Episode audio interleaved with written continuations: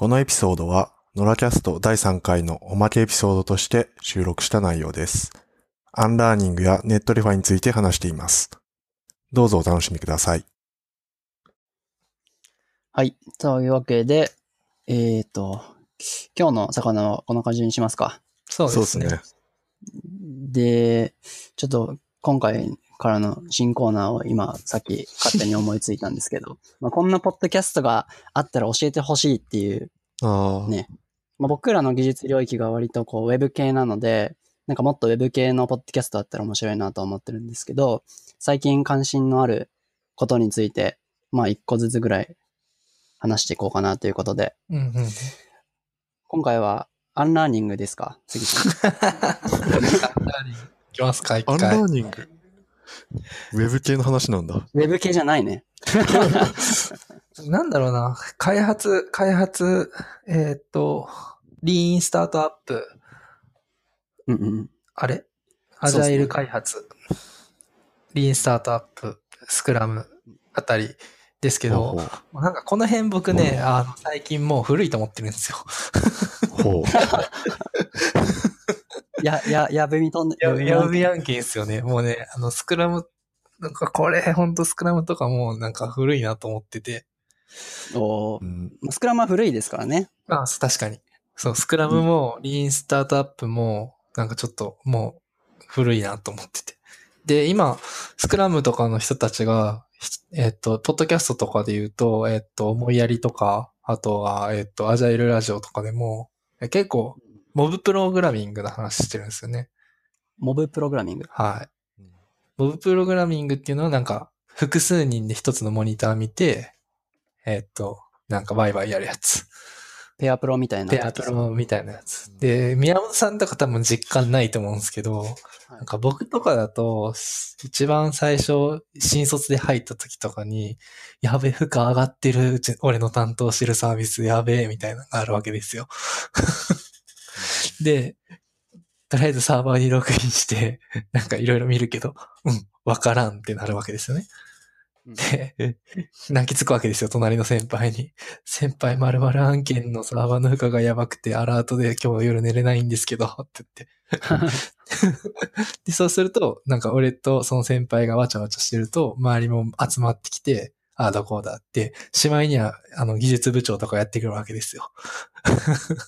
で、まあ、あれ見た、あれ見た、これ見たとかってこう言ってきて、あ、はい、見ます、みたいな感じでカタカタカタってやって、こう、で、そんで結構、実際に、こう、先輩たちがどういう思考回路でこう、サービスの負荷が上がった時に対応するかっていうのを覚えるわけですよね。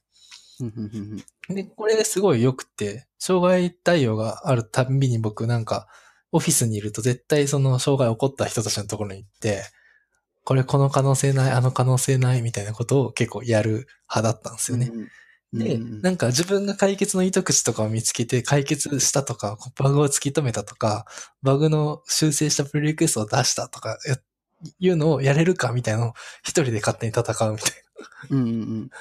な。それが一番成長すると思ってて。うん、それがモブプロのエッセンスはいの一部って言われてて、はいはい。なるほどみたいな感じなんですよね。はいはい。で、これリモートワークじゃできないじゃないですか。まあ、トントンってできないですからね。そうですよね。すいません、ちょっと今来てくださいとか。まあね、はいはいリモートだからそもそも反応できるかわかんなくて。確かに、なんかみんなが集まってるところではこういうのが、あ、もう、なんかでもこれスクラムだとか、なんか、なんとか、じゃなくて、まあみんなで一緒にプログラミングしたら、えっと、一番知識のある人たちの水準に、えっと、一気に業務効率上げ、業務効率というか、なんだ、能力を上げられるんで、で、その人のやり方を学んで、えっと、みんなが強くなっていくっていう、成長スピードがめっちゃ速いっていう、ただそれだけの話を言っていて、なんか、おーみたいな感じが今、スクラム界隈とかでよく見る聞く。うん話なんですよね。うん。でも、リモートでじゃできないじゃないですか、さっきも言いましたけど。そうですね。で、リモートだと、えっと、できないんですよ、これ。うんできないですね。できないですよ。これは、えっと、リモートだと、逆に言うと、その人の能力で戦うしかもうないんですよね。そうですね。なので、その人が一番やりやすくて一番早いやり方でやるのが一番早いゴールなんですよ。それがどんなに、えっと、悪いものとされてようが、うん。うん、なダメなやり方だろうが、その人ができると思う一番早いやり方でやるのが正義なんですよね。で、だから、まず一つ目としては、ある一定の能力以上がない人はリモートワークきついよねっていう話になっちゃうんですよ。こうなると。まあそうですね。うん。で、ある一定の能力を超えた人は学ばなくていいかっていうと、まあそうじゃないと思うんですよね。うんで、逆に、えっと、あれ何の話だっけ？そう、学ばなくていいんです。いいかっていうと、えっと、学ばなくちゃいけないんですけど、もう学びを手放すっていうのがアンラーニングなんですよ。なるほど。もう学ぶのは諦める。リモートワークとかでスピードを出したいんだったら。はいはいはいはい。なので、この間、その宮本さんとちょっと遊び始めたプロジェクトでやったことっていうのが、えっと、開発、えー本番環境以外いらないでしょっていうのが アン、アンラーニングなんですよ。で、これ絶対良くないですよ。普通に考えて。うん。開発してて、デプロイしたら、もう本番に行っちゃうって、もうこれもう最悪じゃないですか。ミスってたら、あ、即アウトじゃないですか。そうですね。だけど、あえてそれをやる。なんでなら一番それが早いからっていうだけの理由で。うん。でもなかなか多分普通の仕事をしてるとそういうことってできないと思うんですよね。うん。プロセスを吹っ飛ばすっていうのは一番こう自分がミスった時に自分が責められるし。うんうんう。うんんだから、かそういうことをこう、まあリモートだった場合はもう特にもうそこをやっていくというか、自分が今までやってきて正しか、正しいと思ってたこと、例えば Git にコミットするとか、そういうのも、すらももういらない。コードが動けばそれ、アウトプットが出ればそれでいいみたいはいはいはい。な。で、えっと、サービスがスケールした後にそれ直せばいいんですよ。で、その時お金かかるんですよ。絶対。うんうんでも、その時は資金調達なりなんなりしてるはずなんで、で、もしくは、えっと、それが直せないってことは直せないくらいしか、えっと、儲からなかったプロジェクトなんで、はいはいはいはい。とにかくリリースするとか、とにかくユーザーに製品を届けるとかっていうところだけに集中する。うん。うん。そうですね。なんか、うん。本当にまさに、えーっと、今僕が杉さんに、えーっと、まあ、外注という形でちょっとお支払いをして自分のサービスを作りたいってことで、今一緒にやってるんですね。ほうほはい。で、それが実際、僕が最初全部書こうと思ったんですよ。レ今、Rails と Next で構成で作ってるんですけど、う。うん。で、Rails も久しぶりにやろうってことで、まあずっとこう、やろうとしてたんですけど、やっぱりどうしても技術者として、いいコードを書きたくなるんですよね。うん。うん。で、そうすると、テストは、す今時どういう風に書いたらいいのかっていうのが気になりすぎて、うんうん。もうちょっと進まなかったんですよ、マジで。ああ、なんかそういえば、 Slack にそんな感じのことを書いて。で、もうこれは、えっ、と、外注をして、僕はもうそれはもう、いい感じにお願いしようと思って。で、そこか、ら、それをそのまま丸パクリして、後々メンテをやればいいかなみたいな思っていて。うんで、結局ゴールを、ローンチをしないといけないってとこに置いたとなると、別にテストがなくてもローンチできれば OK で、その、まあ、本番環境だけでもステージングなくても、その公開されてれば OK で、別に落ちても、サービスが落ちてとかバグっていても、その、クリティカルじゃなければ、最悪ごめんってメールを送った方が、ツイートを送った方が楽だったりとか、うんまあそういう、あの、対応はもちろんある。うんうん。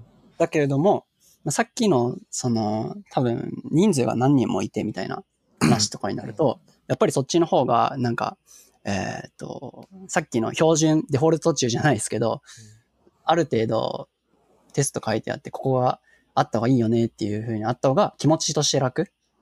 うん。もちろんステージングがあって当たり前だよねみたいなのとかが、まあ、ひ複数人いた場合はそっちでもいいのかなみたいな。うんうん。だからつまりそこで一発で合意が取れれば、僕はそのアンラーニングみたいなところは全然 OK で、要は今回であれば、杉さんと僕しか、えーと関わってる人がいないので、うん。そこの合意さえ取れれば OK みたいな。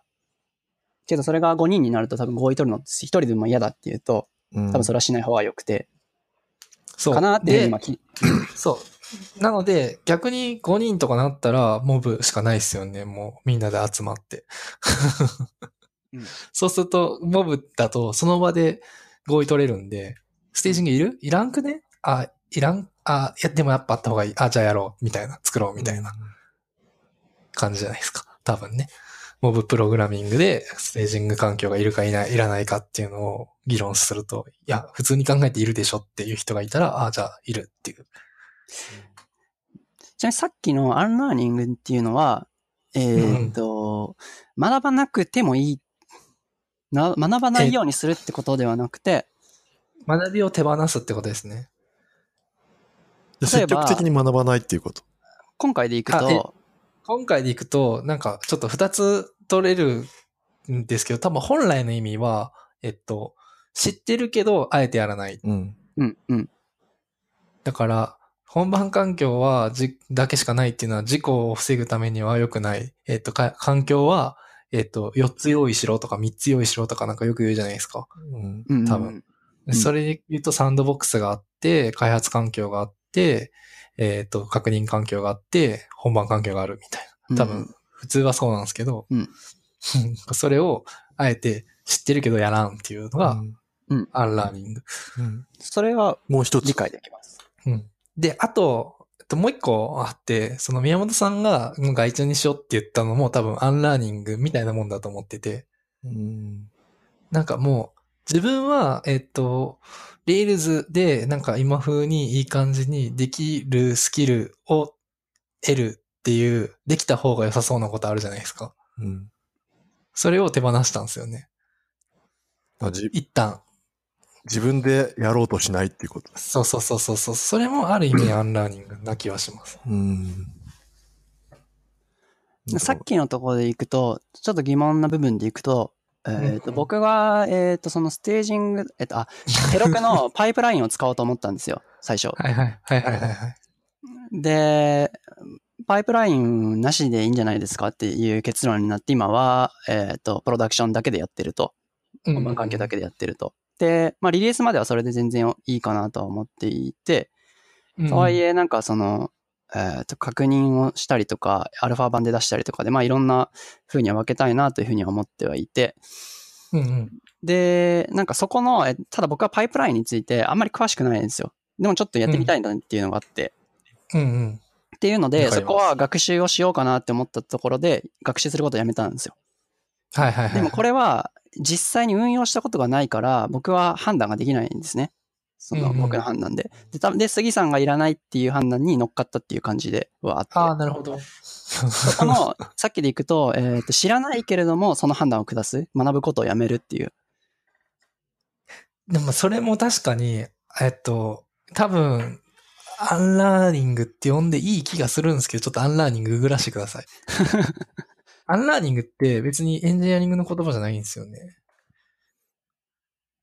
で、やっぱそうですね。一度学習した知識や価値観を意識的に棄却し、新たに学習し直すことがアンラーニングらしいです。新たに学習し直すんだまあ、つまり簡単に言うと固定観念を疑うってことですよね。そうですね。うん。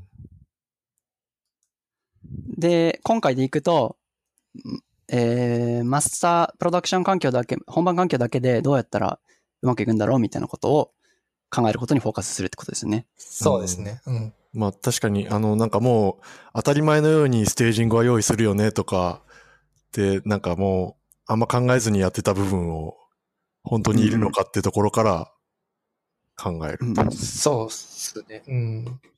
まあ、それも、なんか僕の固定概念なのかもしれないんですけど、まあでもその、僕は別にスピードが上がる方法であれば何でもよくって、えっと、もし一瞬でも全部の環境ができて、もうパイプラインも組めてるんですっていう過去の資産があるんですっていう状態だったら全然それでもよかったと思うんですけど、うん今からそれやってっていうのはちょっと、なんかリリース優先だったらちゃうかなみたいな感覚ですね。うん。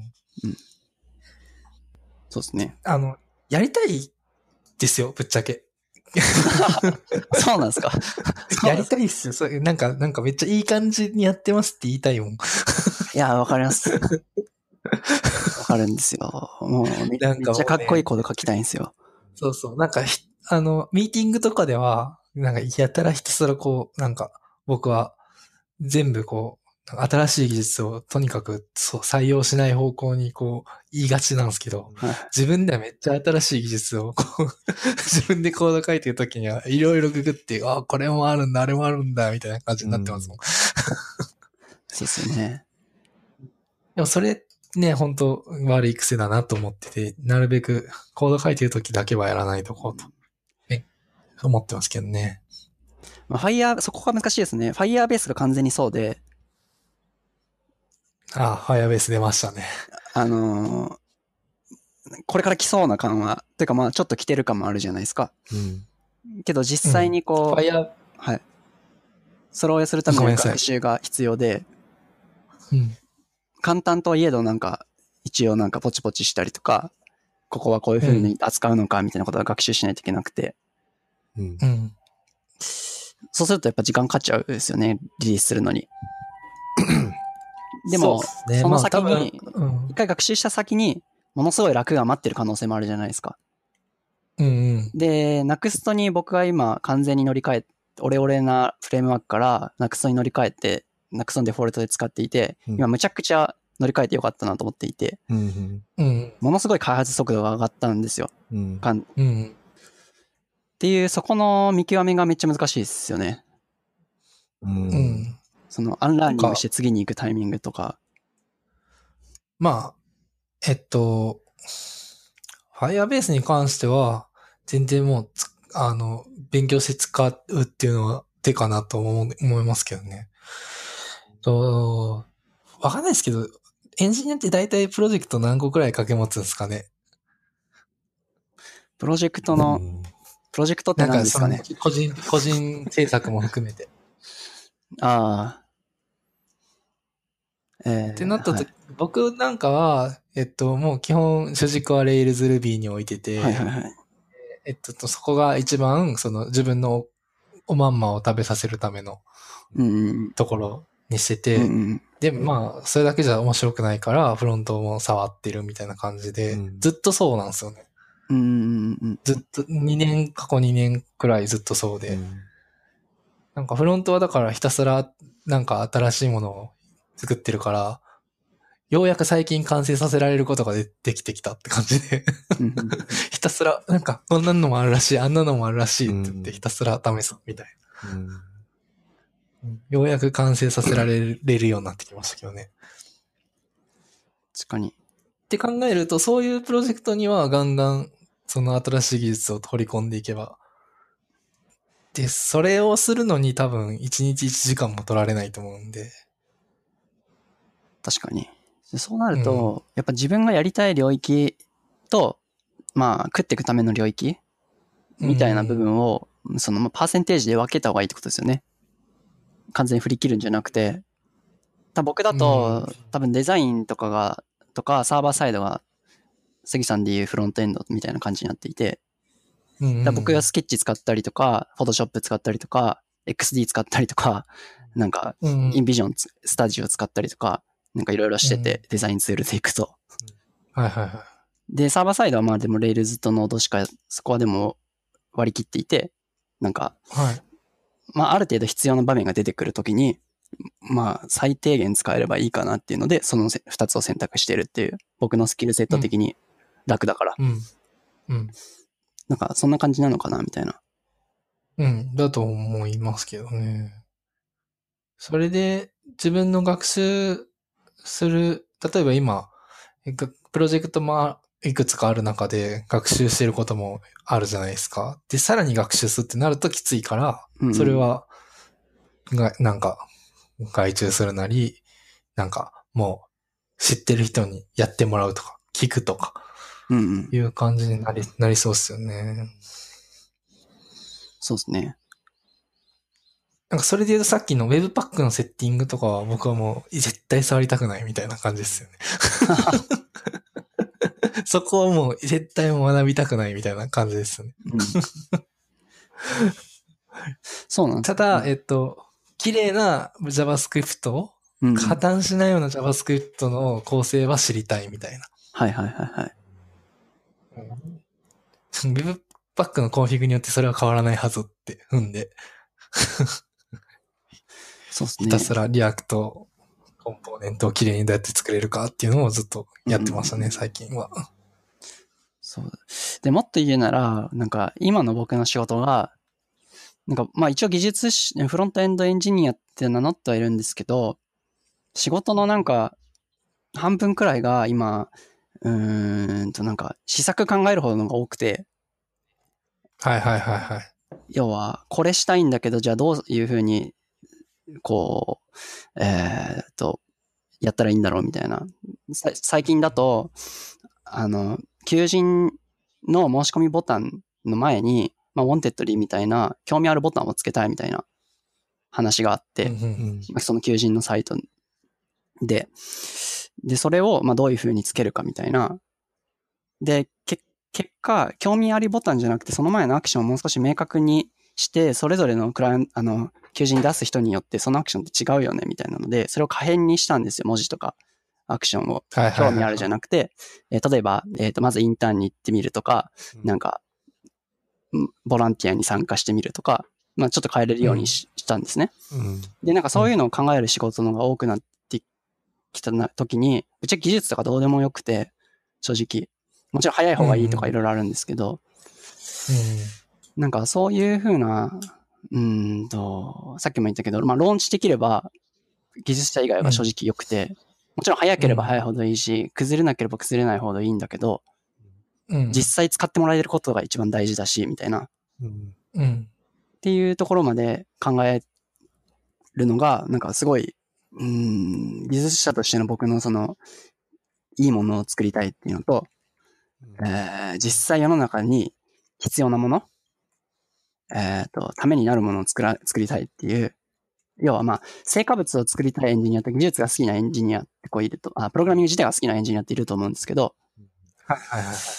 まあそこもすごい、あるなと思って。厳しいことを、うん厳しいことを言うと、まあ、スタートアップとか、なんかちっちゃい会社だと、なんか、その技術が好きなエンジニアは残念ながらそれはもう趣味でやってくださいですよね。そう、だから大企業向きだと思いますね。技術が本当に好きな。そうですね。そうそう。でも好きだと思うんですよ、みんな。そう。だから今、そう、きうん、好きだと思うから、その気持ちは大切にしていいと思うんですけど、でも、なんかそこに時間を、仕事の時間を使って割くのは、ちょっと違うと、個人的には思っていて、そうですね。うん。うん、だったら就職すればって思います。その、だって Google とかね、その、マテリアルデザインとか作る仕事あるじゃないですか。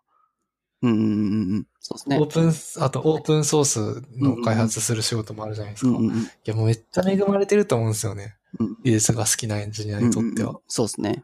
で、ある程度大きいところだとそういうなんか技術、なんか基盤とかそういうなんか技術のなんか、うん、もっと開発しやすいためにこういうツール使った方がいいよとか。いうことをやれる仕事が絶対あると思うんで、でも、数人の会社だと、まあそれは残念ながら、あの、い知ってるものを導入するくらいはいいけど、インプットをその仕事の中で求め出すと破綻しますよね。破綻します。むそう、うん難しいですよね。だから、インプットはでも必要で、それ以外には、だからやっとかないといけないですよね。そうそうそうそう。だから、だからこのポッドキャストとかはまさにそういう感じだし、そうそうそう。なんか、10%、1日の、なんか、数、じ数時間だけ使うインプットはいいけど、うん。あの、仕事の時間、8時間なら8時間使う仕事の中にインプットを求め始めると結構辛いぞっていう。進まないですね。そう、スタートアップは、スタートアップというかまあ、ガチスタートアップですね。本当の1人目の社員、2人目の社員、うん。てか3人までの社員は、はいをこれからけやる可能性がある人には、そこは覚悟を持って臨むべきなんじゃないかなと。もちろん、いいと思いますけどね、インプットしちゃっても。しちゃう分にはいいけど、い意識としては、アウトプット。うん。まあ、そうですね。し仕事としては当たり前の話を結構してるような気 結構さっきのマテリアルデザインを作る仕事とかって言っても、それがたなんか別に自分が好きなようにやってるわけじゃなくて、やっぱそこでも決められた、その、納期とかもあるだろうし、なんか、ここら辺まで行こうというレベル設定とかもあるだろうし、だから、結局、最終的な目標をどこに置くかっていう、その目標がないものが趣味で、その目標があるものは、ああるものはっていうか仕事だったら絶対目標があるはずで、だからそこがなんか、うん、結局一緒なんじゃないかなって感じはしましいたけど。やー、まあでも、マテリアルデザイン作ることって、多分マテリアル作る、ガインガイドライン作る仕事じゃないですか。うん。作ることが目的じゃないですか。で、あれ、じゃあ実際にこう、あ、ちょっとやぶみか案件かもしれないけど、導入して、なんか、すごい、なんか、デザインシステムとして、こう、いい感じに、えーっと、ローンチまで早くできそうとか、なんか、うーん、早くできなくてもいいんだけど、そういうふうに思わせるっていうのが目的じゃないですか。多分ね。それででも、じゃあ、それで早くなったっていう事例はどれくらいあるかなとうんか。うんそうですよね。そこに、そこが求められるようになるから、まあ、なんだろう。趣味的にこう、楽しいからやるだけだと済まないと思うし。うんあー、うーん。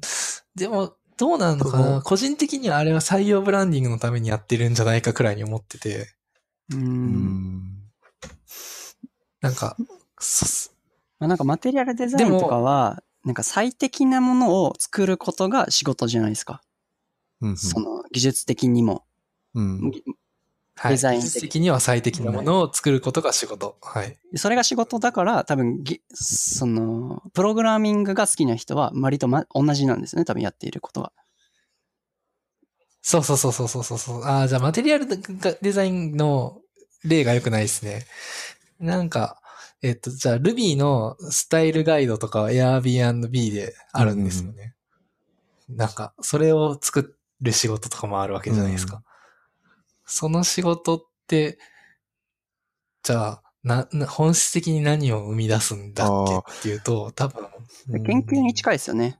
研究者って別に世の中に対して直接的なものはないんだけど、それを使ってもらうことで最終的に世の中に価値が生まれるみたいな仕事。うんうんだからプログ全く意味がないとは言わないんですけど、うん。なんか、でそれ自体が直接的な、えー世の中に対しての価値を生まなくても、うん間接的にそれを使ってもらうことで、っていう立場の人は、。なるほど。研究者的にでそれが、プログラミングが好きでもエンジニアとして価値があるっていう。そう。うんうんうん。そう。フェ、フェ、フェフェローなんですよね。だから、うん。あの、研究者としてというか、技術者としてレベルが高い人がうちの会社にいますっていう、うん。うん、ことを言えることが大事な会社なんで、あの、Airbnb とか Google とか、まあ、クックパッドとか DNA とか、えっと、メガベンチャー、サイバーエージェントとかは、実際のプロジェクトがそれで回ってるかどうかっていうよりかは、社内にそういう指揮者がいて、いつでも相談できますよとか、そういうことが大事じゃないですか。でも、これからの人たちは、プロダクトしかないんで、うん。うん。なるそほど。こまでいけないレベルのエンジン、僕ぐらいのエンジニアは、多分、えープロダクトが直接的にいかに価値を生んでいるかを考えた方がよくて、それは最適じゃなくても、価値さえ生んでいれば、それはいいものだっていう評価を、その、エンジニアとしては心苦しいけども、その評価を受け入れないといけないという。そうそうそうそう。なるほどまあ、なるほど。すごい当たり前じゃ当たり前なんですけど、さっきもセラさんが言った仕事ってそんなもんじゃんみたいなところでは、うん。もちろん、ある。そううんうん仕事とはそういうものではある。うん 確かに。けどなるほど。たただその、エンジニアはやっぱり、大きな会社に行く方が緩くなる、絶対その、成果物に対するコミットとかは。3人目のしまあ、さファウンダーとかはもっときつい。ちっちゃい船とでっかい船でどっちが揺れるかっていう話ですよ。そうそうそうそうそうそう。自分が飛び跳ねた時に。そうですね。そうそう。転覆するやんみたいな。うん。確かに、ここの、なんか、ね、いいい感じに頬を張った方が、かっこいいけども、みたいな。それ転覆するよね、みたいな状態がうん。起きちゃう。うん。うん。いや、頬張りたいけど、ここで立ったら、ここで立ったら船が、船から俺が落ちるやん。今は色とかいいんだよ、みたいな。なるほうん。サンディングは後でいいんだ、みたいな感じですよね。ど。うん。なるほど。まあ、なんかそ、そこが、まあ、リーンスタートアップの中でどういうものに該当するのか、いまいちよくわかってないですけどね、僕は。あ、そうなんですか？うん、いまいちよくわかってないですけど。リーンスタートアップは、あんまりって言ってたんで、なんかあるのかと思ってました。いや、リーンスタートアップっていうか、リーンスタートアップも、なんかリ、リーン、リーンって言ってて、すごいリーンだと思うんですけど、考え方は。だけど、僕が言ってるような、なんかもう、とて、と、途方もない話、なんか本番環境だけでいいじゃんとか、テストなんて書かなくていいじゃん、試すだけなんだからとか、なんだろうな。あの、うーん、え、課金を実装せず、課金部分を実装せずに、えっと、ユーザーに公開して、ユーザーが、えっと、実際に課金しなくちゃいけない日には、手動で課金すればいいじゃんっていうような、うん。なんていうんですかね、そういう、うーんと、まあ、有料サイトなんだけど、まず登録だけさせて、課金する日になったら初めて課金すればいいじゃんっていう、なんていうんですかね。そういうなんか進め方。うんで、あん、リンスタートアップの中でそういう話ってあんまない気がしてて、うーん。リーンスタートアップが。あるのかなわかんない。リンスタートアップの本って多分、そん、か仮説と検証ってことがひたすら言われてて、うんなんか成長していく仮説を立ててとか、かそれが本当に価値があるものかどうかっていう仮説を立ててとか、MVP 作りまくれってやつですよね。MVP 作るとか、そう、M、その MVP は何の課題を解決するのかとか、まあまあね。なんでその人がその課題を持ってんのかとか、なんか、す実際に、その、うん、もっとやんちゃに作れっていう話は あんまり 聞かない気がしてて。うんあ、そうなんだ。なんか Facebook とかでは聞きますけどね。本番環境しかないとか。Facebook 本番環境しかないらしいです。えー？未だに。だからあんなぐちゃぐちゃなんですかね。とか言って。なんか AB テストの仕組みで、ほあの、公開範囲を設定していくようになってるらしい。うんなるほど。まあそんなところですかね。アンラーニングについてはア。ンラーニングについて、ちょっとご意見がある人は、ポッドキャストで話してほしいいや、これ。れ、やばいな。やばいこと言っちゃってんな、俺。いや、いや、食らうんじゃないですか。これは相当やばいこと言ってると思うな。でも、なんか、ちっちゃい会社が数方法ってこれしかないと思ってて、うんお大きい会社は、あの、責任があって、なんかプロセス吹っ飛ばしてたっていうと、なんでプロセス吹っ飛ばしてたのって話に絶対になるじゃないですか。で、ちっちゃい会社はそれやんなくても、まあなんか、俺の責任って言えるから、うん。これしかないと思うんですよね、勝てる方法。うん。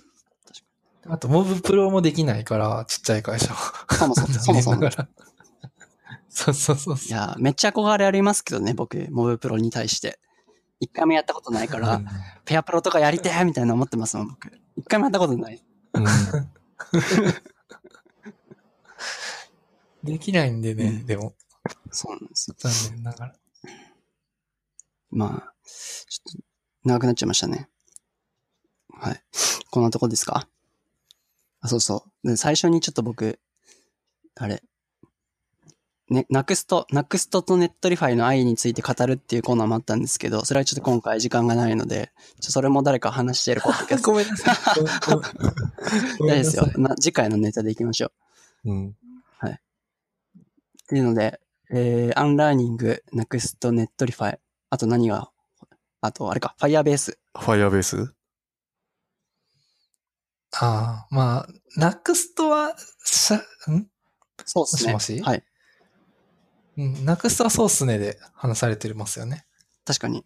うん Netlify と、うん。えー、 Firebase。Firebase に。ついてのポッドキャストがあれば教えてください。でも、 Netlify に関しては宮本さんがかなり、ね知見が溜まってる。この世界、この、この、この世界では、そんな最先端な WordPress の俺。WordPress の、と Netlify の。でも WordPress Netlify で調べると一番上に出てきますね。おー、すごい。うん。ですよね。でもあれもう古いんでね。あ、2代になっちゃってた。あ、そうなんですね。お何が、な、な、なんで古いんですか？ Netlify はもうジェネレートしなくてもプリレンダリングができるっていう神機能がありまして、ああ、そういうことか。はいあれバージョンは2、かかなと。あ、 Netlify の機能なんで、もうあれを書いた時にはもう実はあったんですけど、うん。でも最近気づいて、そうすると、あの、ビルドしなくても、うん。ちゃんとアクセスができると。うん。あの、なので、今まで、その、 WordPress の案件分、毎回全部 HTML をビルドし直してたんですよね。ワードプレスが更新されるたびに。うん。でもそうじゃなくて、普通にアクセスしたときに、えっ、と、作ってくれるのか、まあちょっとタイミングはいまいちよくわかってないんですけど、いい感じにやってくれるという、ちょっとそこ調査中でございます。うん。はいそこもまとめたらまた、めっちゃいいねつくんじゃない？そうですね。もうあれに乗っけて、もうこれは古いって書きます。うん。ででもあれじゃないですか。ね、これ、WordPress Netlify で一番に出てるやつは、 Netlify CMS の話をしてるんですね。あ、そうそうそう。まだ WordPress で消耗してるの？っていう煽り案件、煽り、そうそう煽り記事そっちはだか。から WordPress じゃないんですよね。うん、 WordPress じゃないんですね。そうそうこれねそう。うん。なる WordPress 使いたいんですもんね。そう、世の中には WordPress を使わないといけない人たちが多いんですよ。うん。だから、それをうまく使って移行しようねっていう。やっぱ移行がスムースなのが一番いいですよね。うんなるほど。要は、今までのデータを全く移行せずに、そのままワードプレスの API ってもう最新バージョンにすればあるので、で、僕の大好きな Next にそのままピュッて入れれば、パッとできると。うん。そうすると、まあ、Rails だろうが、Next だろう、あ、じゃあ、 WordPress だろうが、 Contentful だろうが、Firebase だろうが、Firebase まだ使ってないからわかんないですけど、まあ、そこのエンドポイントだけ変えれば、あの、いけるよ、みたいな。う。ん。確かに、そうですね。で、今、公開してないんですけど、あの、エンドポイントを変える、をラップするモジュールも作っていて、それをかますと、さらにもう大体同じでいけるよ、みたいなおー、すごい。のがあるんですけど、ん？ワワードプレス、ワードプレスのエンドポイントって結構癖があるんですよ。なんか、うん、なんかアンダーバー。ーエンベエンベッドホニャララみたいなのから始まるみたいな。で、それを、うん、なんか変だった。それをテンプレートに書くのって、なんか気持ち悪いじゃないですか。普通にアーティクルドットタイトルあ、とか。そういうこと？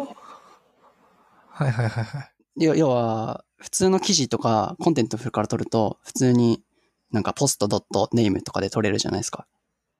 でもそれがテンプレートに書いてあると気持ち悪いし、毎回そこを書き直さないといけないんですよ、その後ろによって。